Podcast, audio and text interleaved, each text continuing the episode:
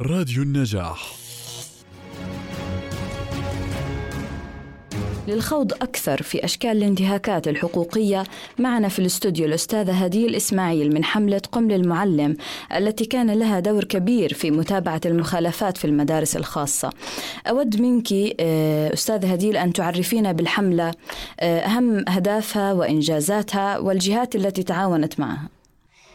سلام. إحنا من حملة قم مع المعلم. بدأت الحملة مشوارها النضالي بال 2015 في محافظة إربد آه تحت مظلة اللجنة الأردنية للإنصاف بالأجور وبدعم من اللجنة الوطنية لشؤون المرأة ومنظمة العمل الدولية وبتدريب من مؤسسة أهل للتنظيم المجتمعي. آه الهدف كان من الحملة هو العمل على ضمان حقوق معلمي ومعلمات القطاع الخاص خصوصا فيما يتعلق في الأجور والإجازات. الحملة بدأت بسبع معلمات في محافظة إربد لها هلأ تحمل الحملة 100 آه، عضو ملتزم بيلتقوا لقاءات دورية شهرية. في كافة في خمس محافظات عندنا محافظة عمان والزرقاء إربد عجلون والسلط. تضم الحملة الآن 3000 معلمة في قاعة بياناتها الخاصة. 12000 متابع على آه، صفحتها على الفيسبوك. آه، الحملة هي عبارة عن فريق منظم بتكون من فريق مؤسس. وفي المحافظات اللي تم ذكرهم في عنا أفريقيا محلية. عملها هو عمل لجان. عندنا لجنة موارد وعندنا لجنة تفتيش وشكاوي وعندنا لجنة التعلم الشعبي وهو مسؤول عن توعية المعلمات بحقوقهم.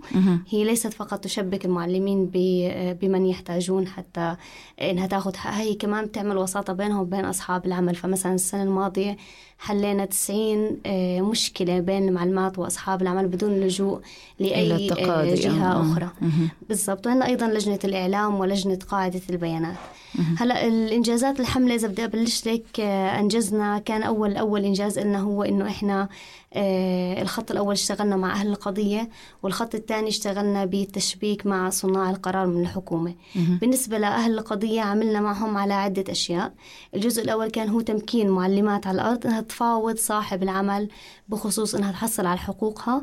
وفي حال كان في انتهاكات من صاحب العمل كنا نشبكها بالجهات المعنية من وزارة العمل أو حتى إذا وصلت لسلطة الأجور واضطرت المعلمة ترفع قضية كنا نشبكهم مع مركز عدل اللي كان ياخذ هاي القضايا مجانا. آه للمساعدة قانونية. مزبوط. وأيضا نظمنا المعلمات في قيادتهم على الأرض المشاركة في تكتيكات معنا في الحملة فشاركونا في حملة تكتيكنا في راتبنا في البنك مش من تحت الطاولة فكانت أه. 100 معلمة قيادية أمام وزارة التربية والتعليم في 2018 حتى آه، صدر نظام اللي هو أيام الدكتور عمر رزاز بيربط ترخيص المدارس الخاصة بإلزامية تحويل رواتب على البنوك والجزء الآخر كان هو توعية المعلمات بحقوقها قانونيا سواء بقانون وزارة العمل أو قانون وزارة التربية. حتى تقدر هاي المعلمة ما بتقدر تدافع عن حقها إلا إذا كانت واعية تماما بحقوقها. صحيح التوعية أولا دائما. بالضبط. وأيضا ببنود العقد الموحد وما تم عليه من إنجازات.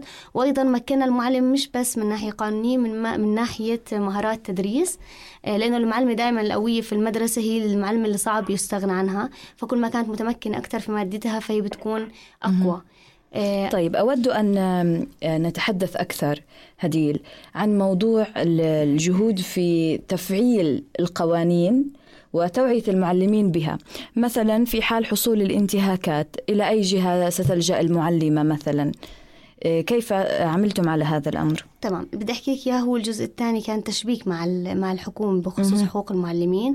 فأول جزء اشتغلنا عليه اللي هو كنا إحنا من الوفد اللي فاوض على موضوع العقد الموحد وحصلنا على آه، يعني امتيازات للمعلم. هي زي ما تفضل الأستاذ فايز المعريف وكان الراتب 220 الحد الأدنى.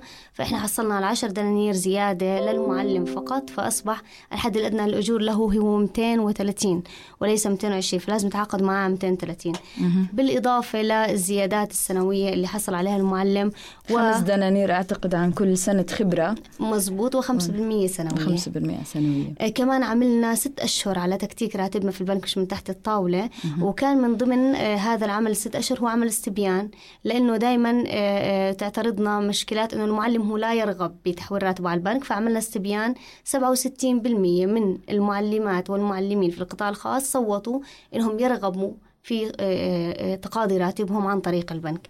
بالإضافة لذلك عملنا آه، قائمة بأسماء المدارس المخالفة عن طريق الشكاوى والتفتيش اللي عندنا اللجنة الموجودة عندنا عن طريق منصتنا على الفيسبوك وخط الحملة بما يصلنا من شكاوي.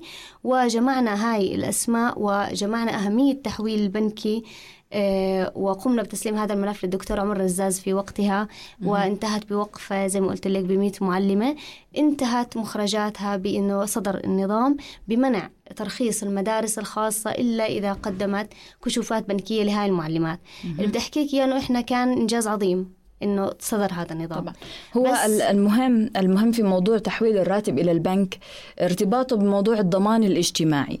يعني آه، إجازات الأمومة آه، الإجازات السنوية حتى التأخر في الرواتب آه، يكون واضحا في حال التحويل إلى البنك.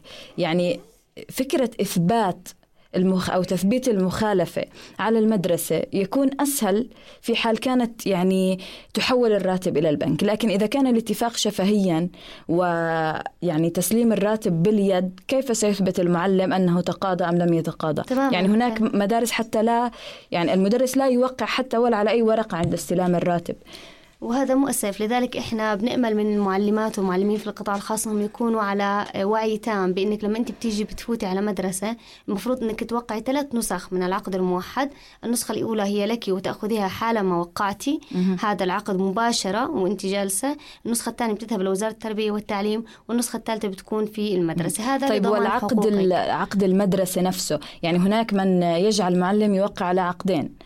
العقد الموحد والعقد الآخر هو عقد خاص بالمدرسة الخاصة ويوجد في بعضها يعني قوانين يعني صعبة. مثلا آه، في بعض المدارس كل كل تأخير دقيقة مثلا خصم يوم كامل.